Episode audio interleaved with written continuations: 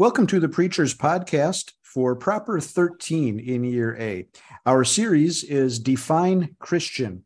We are looking at different ways to spell out what being a Christian means, uh, but most of all, listening to the Lord and His Word as He defines what being a Christian is. And we will see another aspect of what it means to be a Christian in today's readings.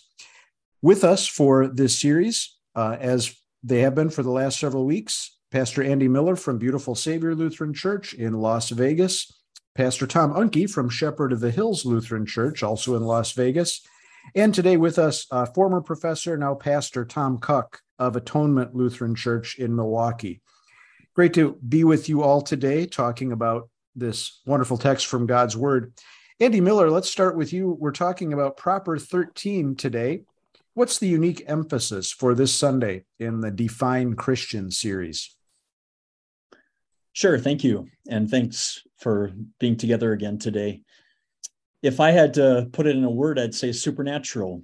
The term supernatural conjures up images of comic book heroes or breathtaking experiences that leave you speechless, you know, jaw dropping, mind bending, suspend your reason kind of things. But this is our Christian worldview. It's a big part of who we are. When I think of supernatural in relation to Jesus, though, I have to admit, I usually think about maybe what I'd call the bigger stuff. You know, I think of solar systems and superstructures taking shape from the tip of God's tongue within a six day, a six 24 hour days period.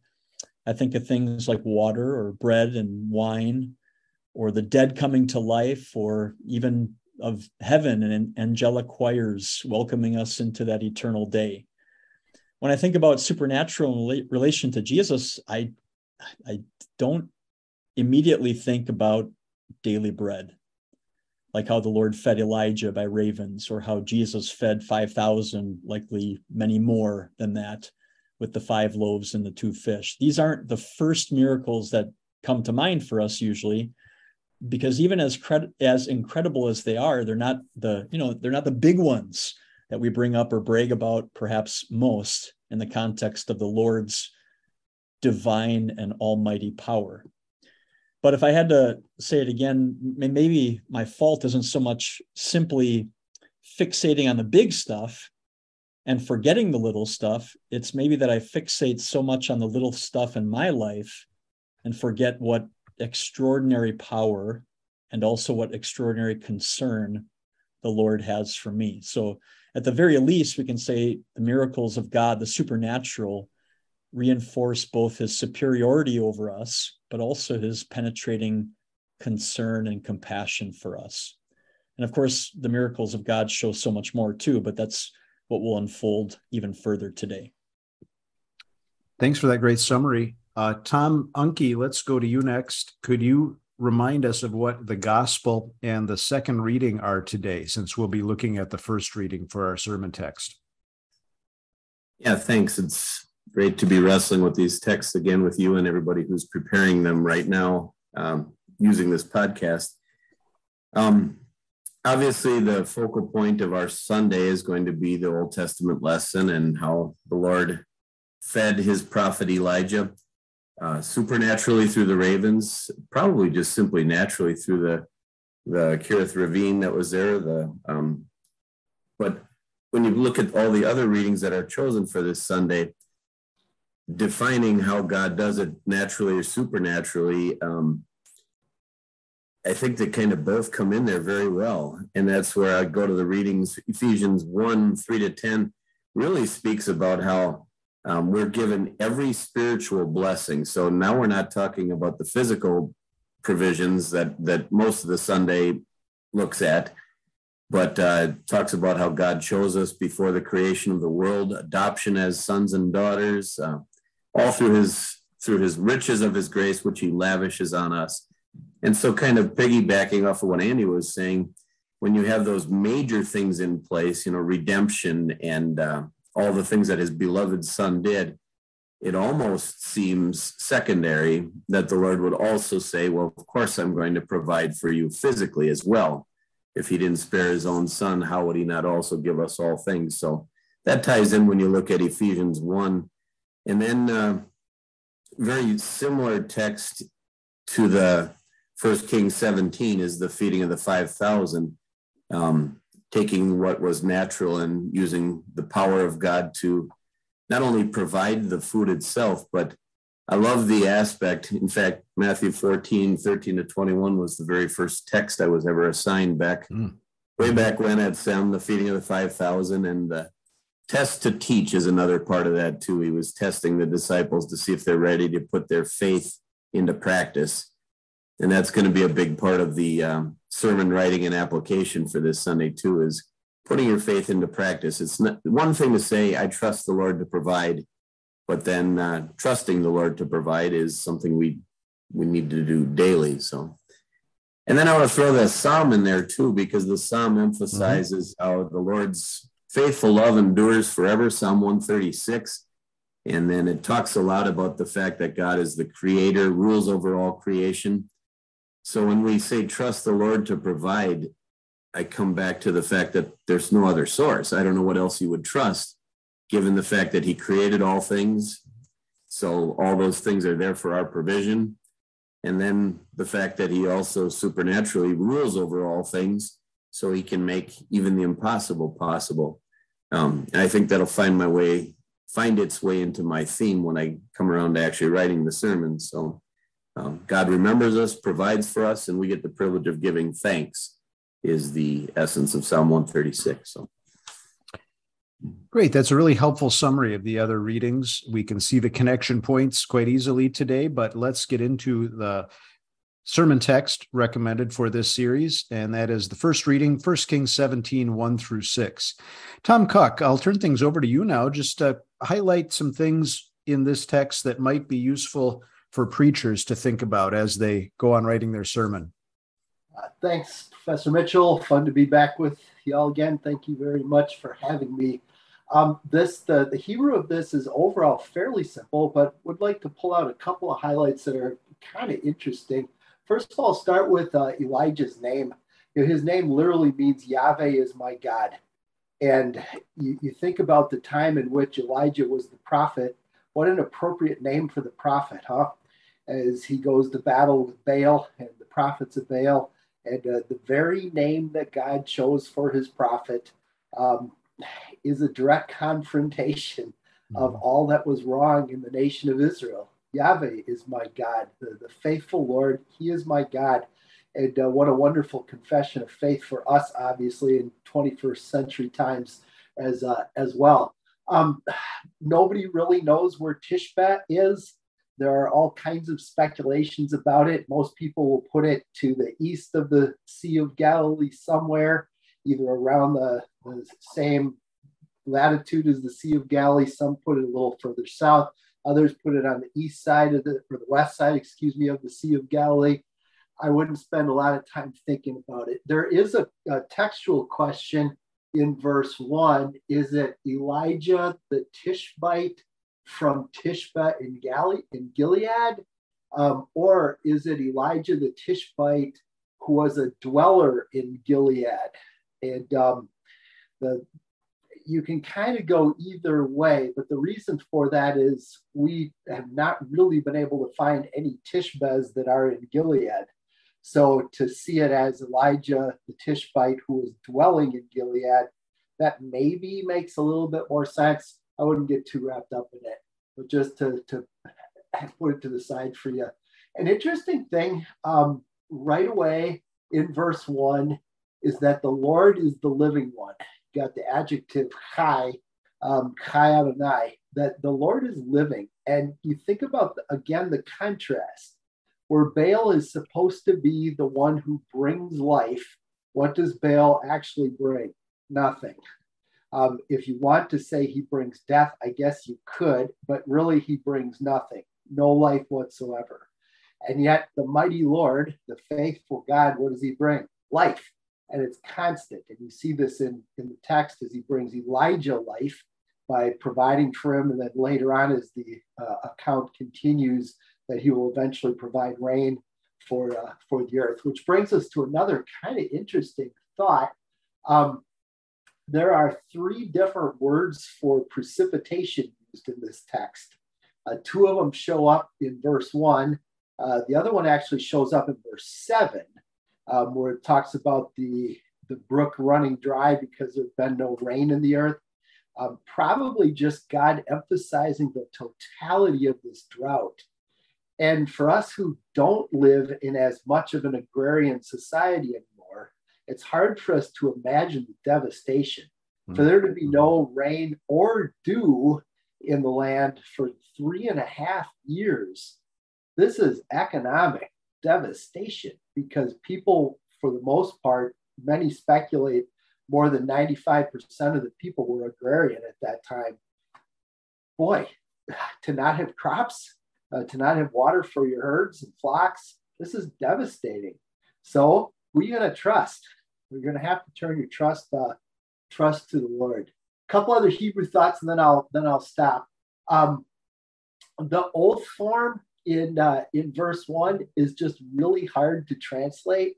The thought of it is clear that the God whom I serve, he's uh, the, there's no way there's going to be rain in the land unless I say so. Uh, to try to take what's in the Hebrew and put it into into English, really difficult. Translate it for the sense of it, you'll be you'll be fine. Um, an interesting thought in verse one, again, right off the bat. Um, Elijah's talking to Ahab, and he says to him, um, else just he just says, "Before whom I stand," or a little bit more literally, "I stand before His face," and he's talking about God. And Elijah is saying, "I stand before the face of God." Um, pastors, what a good reminder for us. Yes, we're here to serve the people of God, but ultimately, who do we stand before? We stand before the face of God. And it is God who will judge us as faithful or not. And thankfully, through Christ, yes, you will be judged faithful. But what a wonderful reminder for us that ultimately our judge is the Lord, that He is the one to whom we are responsible. He is the one to whom um, we answer. And, uh, and ultimately, because of Christ, we will be found to be in, in good shape because of that. One other thought, and that's down in verse four, where God says, I have commanded the ravens. Um, this is a really cool verse to remind ourselves. Uh, Tom, you had mentioned it earlier, Tom Unke, that God really is in charge of all of creation. And uh, to hear God giving commands to scavenger beasts, that scavenger beasts will do absolutely the opposite of what they are naturally knit together to do, is a, a really remarkable thought. That's, uh, I think, kind of a cool thought to explore that for us, um, God controls nature. He's going to control it for the good of his people. And if that means taking care of you physically, uh, he will do whatever it takes. I'm going to stop there so we can sure. start bouncing back and forth a little bit. Great. Uh, yeah, further thoughts, Tom Unke. I just want to pick up Professor Cook's thought on uh, serving the Lord and standing before his face. Um, good reminder for us as pastors, of course, but also there you have the great example in the prophet Elijah, because his message was not going to be popular. Um, in fact, he would have to go into hiding as a result of making this clear statement, but he didn't shy away from it, nor did he think of personal things of, you know, if it's probably accurate that the drought had started already about six months prior to this because scripture talks about a three and a half year drought, but whatever the case, they were familiar with it. And um, Elijah was ready to say, Yes, this comes from the Lord, the one who I serve, and he's the living God, he's the creator. And then uh, God came to him and say, Okay, now get out of here because because they're going to come after you and I'll provide for you. And he, instead of worrying about himself, he did what he was told to do. He shared what he was told to share and knew the Lord would provide for him. So it's kind of the premise for the the provision from the Ravens. Right, right. Tom Cook. Yeah, and great thoughts, Tom. Appreciate them totally. And just to, to piggyback off of them a little bit, um, nobody also really knows where the Kerith Ravine is. There's a couple of different speculations. Most people will put it on the Trans Jordan side of the Jordan River, kind of about, yeah, give or take halfway between the Sea of Galilee and the Dead Sea. But um, that's two things.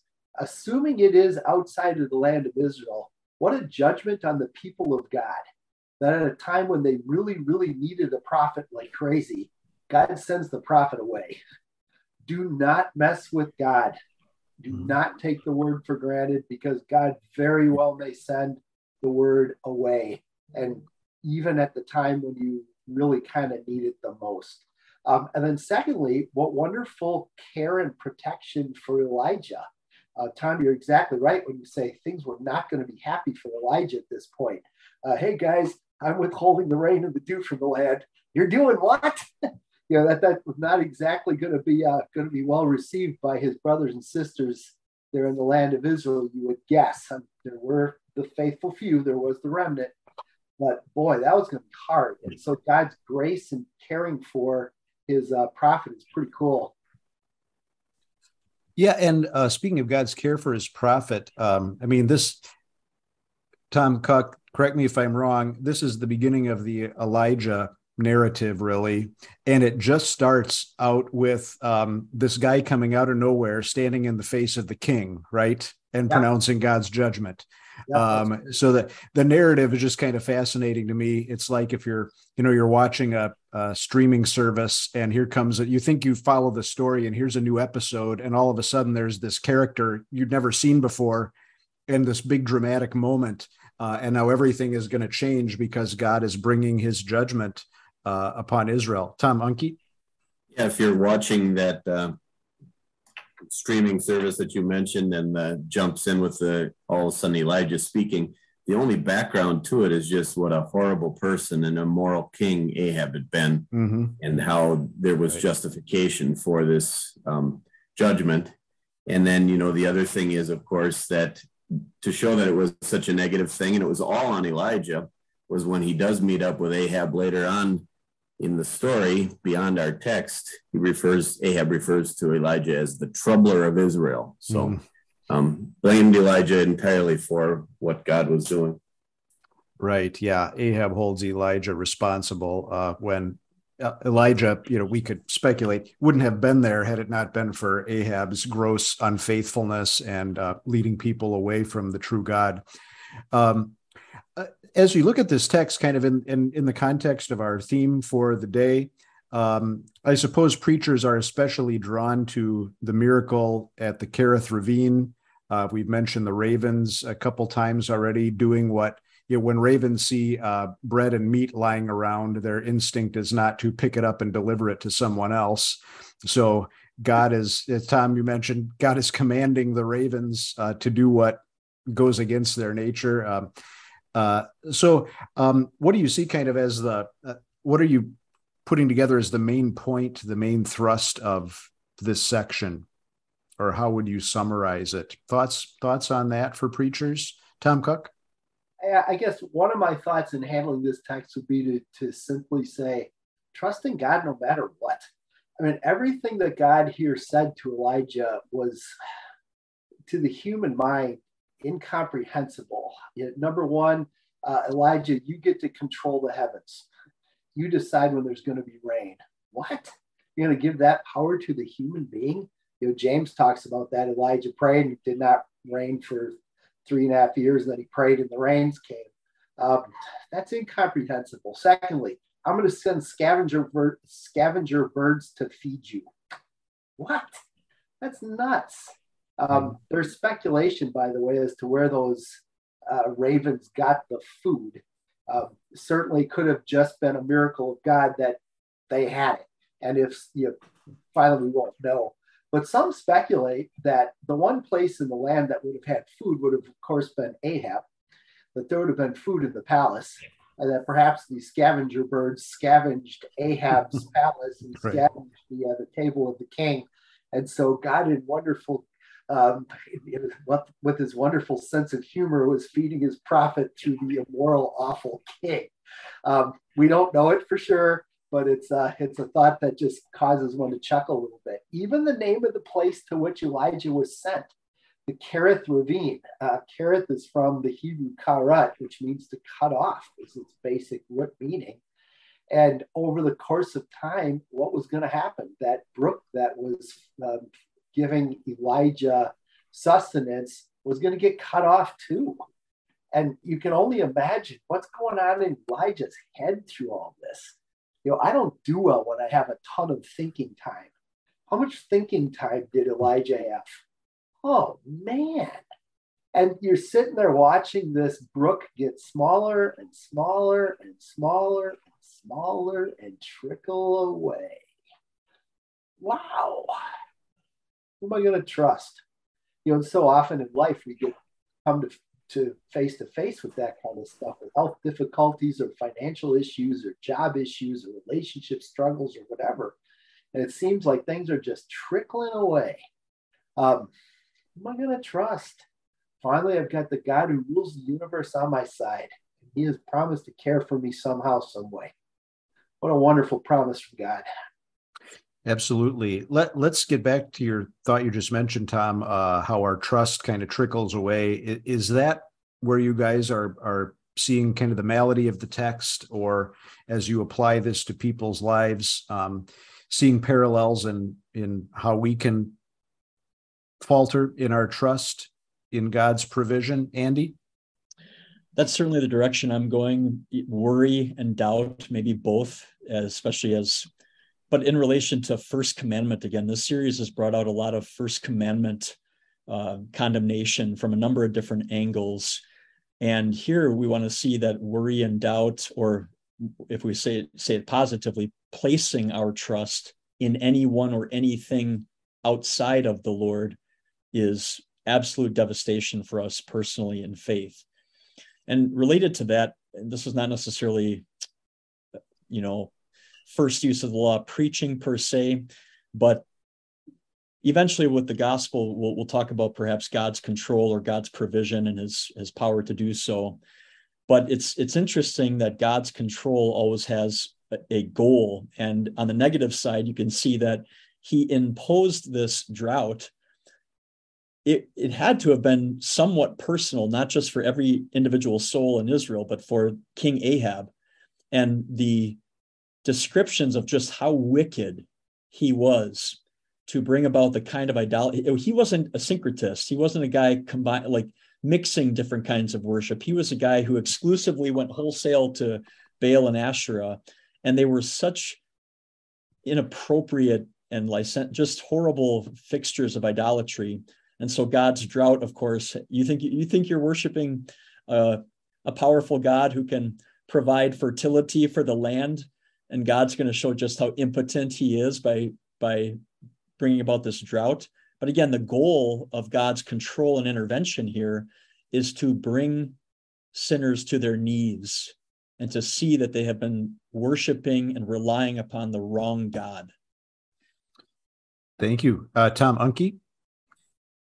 So just to play off of what Andy was just saying, I think there's good um, law preaching to be done you know, you can start out in general by saying, look at how mankind, even today, has insisted in its arrogance that we don't need God.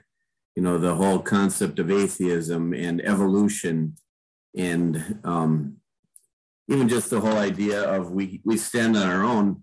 But when you push the Lord out of everything, when you push God out of everything, then you get to difficult times. Um, the world is worried about climate change and what are we going to do and all that sort of thing. When you don't have a Lord to go back to, when you don't recognize the creator in all things, you find yourself in a very desperate place. And I think there's a malady there because, you know, you can talk about it as I just did on mankind's, uh, you know, they're the ones guilty, but each and every one of us can do that too. And we start to think about how we're the ones who are earning our keep and we're the ones who earn the offerings or the um, money that we have and and then uh, all of a sudden if you're the one who's responsible for it all and it all starts to dry up you know we got some potential crises ahead with inflation and such um, you can very easily start to forget that it is the Lord that you depend on entirely. And whether he provides for it naturally, like the water in the brook, or supernaturally, like the ravens, um, we depend on him always. We, we don't breathe without him giving permission to breathe. We don't live without him being the source of our existence. And so there's a huge stewardship message here too, but it goes way beyond just he'll provide. You know, we need to recognize as the Psalm, Psalm 36 says, 136, um, the creator, the one who is the source of all things. And then just one other thing to throw in there um, is I just thought about how God provided for Elijah daily through the ravens, uh, similar to the manna in the wilderness. He, the ravens didn't bring, you know, a month's worth of supplies in a chest freezer. They brought just enough for the day. And that lesson has been taught by God throughout the course of history. And when we live in such uh, affluent times, it's good to remember that, that we trust Him for our daily bread. Right. That comes up again with the widow of Zarephath, too, right? Uh, enough for one more day. Um, so we're, I think we're mentioning already some gospel thoughts um, to uh, address the the malady. Um, but uh, would anyone like to expand on kind of the unique gospel emphases that are here in this text that you want to bring out as you preach it? Tom Cook? You know, we, we tend to think uh, second article truths when we're talking gospel. I think this is one of those chances where you can really preach first article gospel. Um, you have a God who commands the universe. That is a wonderful good news thought. And you have a God who commands the universe to do what he wants it to do. Again, what a wonderful good news thought. So, I, one of my encouragements would be to, uh, to, to brothers to bring out those first article gospel truths. And maybe in place of the Apostles' Creed this week, maybe you, uh, you use the first article of the Apostles' Creed and Luther's explanation of it mm-hmm. as a confession of faith during the worship service. Um, to have a chance to focus on those first article truths, I believe God the Father Almighty, maker of heaven and earth, um, who can command droughts, who can command ravens, who can command anything that needs to be done. And you, know, you can continue that if you do dive into the widow of Zarephath account, um, the whole way that plays out, where just a little bit of, of uh, flour and oil, and God makes it go on and on and on, and, and don't miss the geography. Um, Zarephath is in the middle of Baal country. That's where Jezebel was from. She was from real close up there. And so, where does God hide his prophet? Yeah, right in Baal hometown. Not mm-hmm. the way you'd expect. And then God commands the universe so that the people in the middle of Baal country um, aren't provided for by Baal, but are provided for by the God who rules the universe. And he will provide for you and me too. Those first article gospel truths are, are really a cool opportunity on a, on a day like today. Yeah, for sure. Uh, Andy? Just to key off the idea of planting and hiding his prophet right under Baal's nose too. This it's unusual maybe or or unexpected for sure, but whenever human authorities try to implement something novel things always or things tend to turn forgive the pun dark as a raven's feather you know but the lord when he intervenes it's always it, it may be unusual it may be completely unexpected but it is always just the exact right way it's just the perfect thing that's needed i mean he could have brought food on the backs of ibexes if he wanted to, but he chose ravens who normally selfishly scavenge and hoard for themselves. And not only are they scavenging for food for Elijah, they're sharing it. it's just, you're right. I, I, really appreciate the first article, gospel emphasis, because I feel like that's a very unique way that it resolves the malady. Mm-hmm. Tom Unke? I always um, remember Professor Jeske. I think I brought this up on an earlier episode too, but not just first article gospel, but always take him to the cross and and the empty tomb for you know as acquittal gospel for the sins of not trusting and the sins of not representing. So if I were going to look for the that kind of gospel in here, I think it's just found in the name of the Lord. um, in that verse where Elijah begins his whole statement as, as the Lord, the God of Israel lives. Um, so much gospel in there because, of course, the covenant name is full of it, of gospel truth. But also, it's in contrast to Baal and any other source that anybody else might go to because Baal was not living, Baal was not able to help. And so Elijah came in the name of the Lord, the God of Israel, the true God of Israel, even though Ahab was trying to take him in a different direction. Uh, the true God says, I'm not impressed. I'm the God of Israel. And as surely as he lives, um, he's the one who's going to bring this judgment. He could have brought a judgment of total destruction, but instead it's another loving call to repentance uh, through the drought that was happening there. And it's hard to not, when you see the God of Israel lives, it's hard to not uh, drift a little bit into the Easter Sunday message there. So I think you could take them right away to the spiritual blessing, which is back in the Ephesians reading. Um, provides everything spiritually. Why would he not also provide everything physically? And that's the God we serve. So that name is just chock full of awesome gospel. Yeah, thanks for that. Uh, Tom Cook?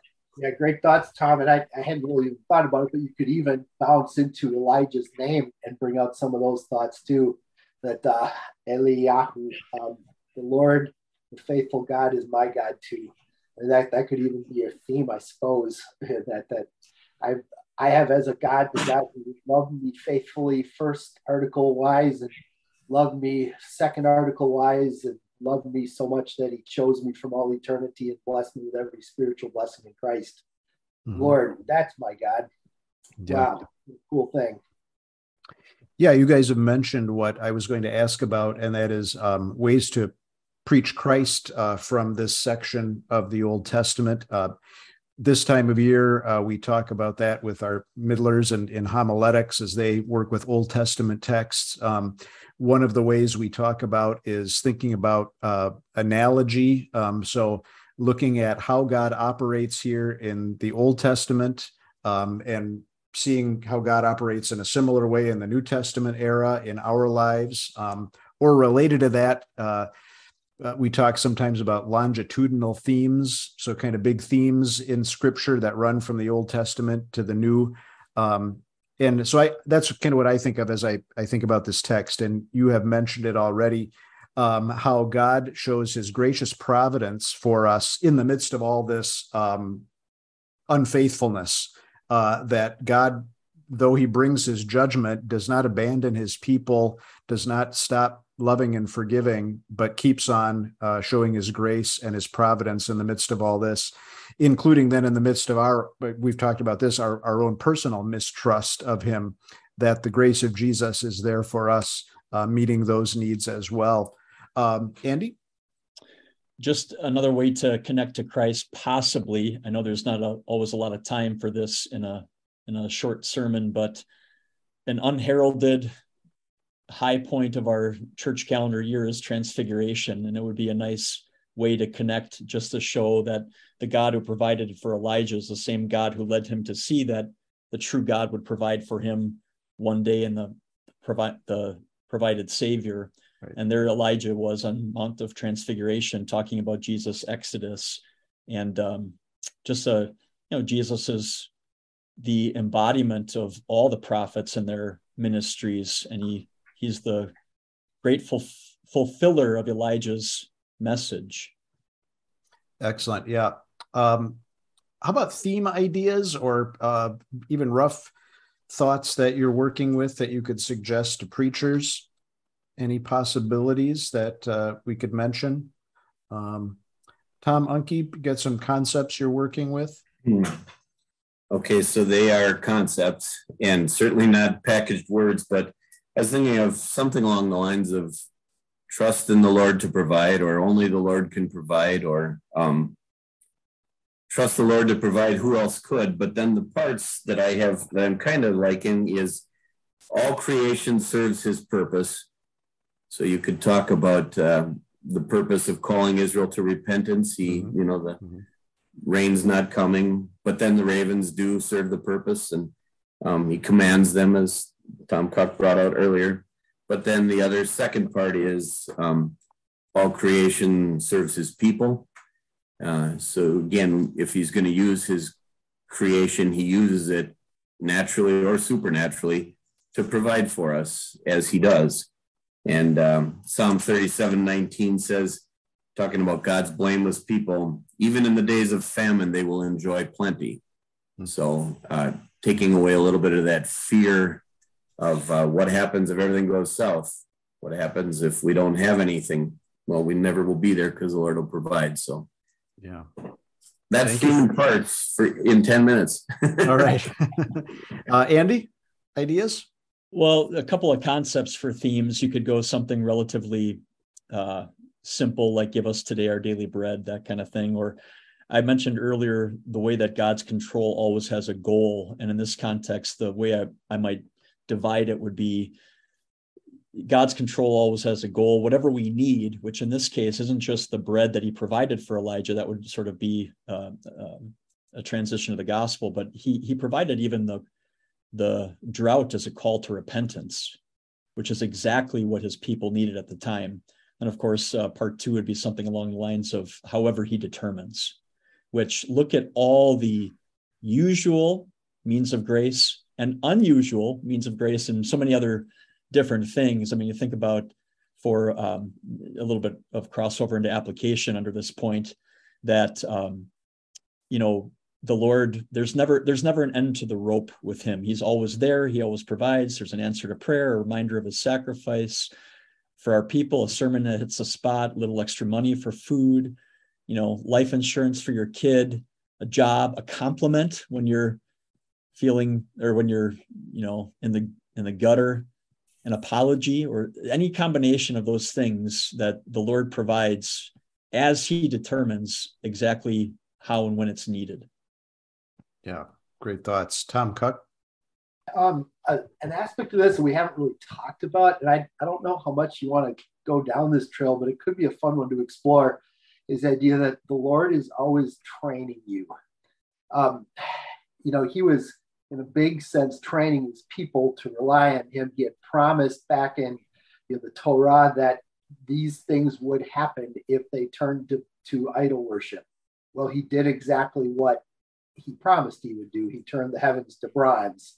It uh, they gave forth no rain. But to look at it more specifically with Elijah, you know, man, he how long did this last? We don't know. Um, I think I'd have gone stir crazy. He's sitting out there and, and being fed day by day by scavenger birds and watching this uh, this brook dry up in front of my face. And yet God was training him to rely on God's providence, to rely on God's timing, to trust that God had things under his control.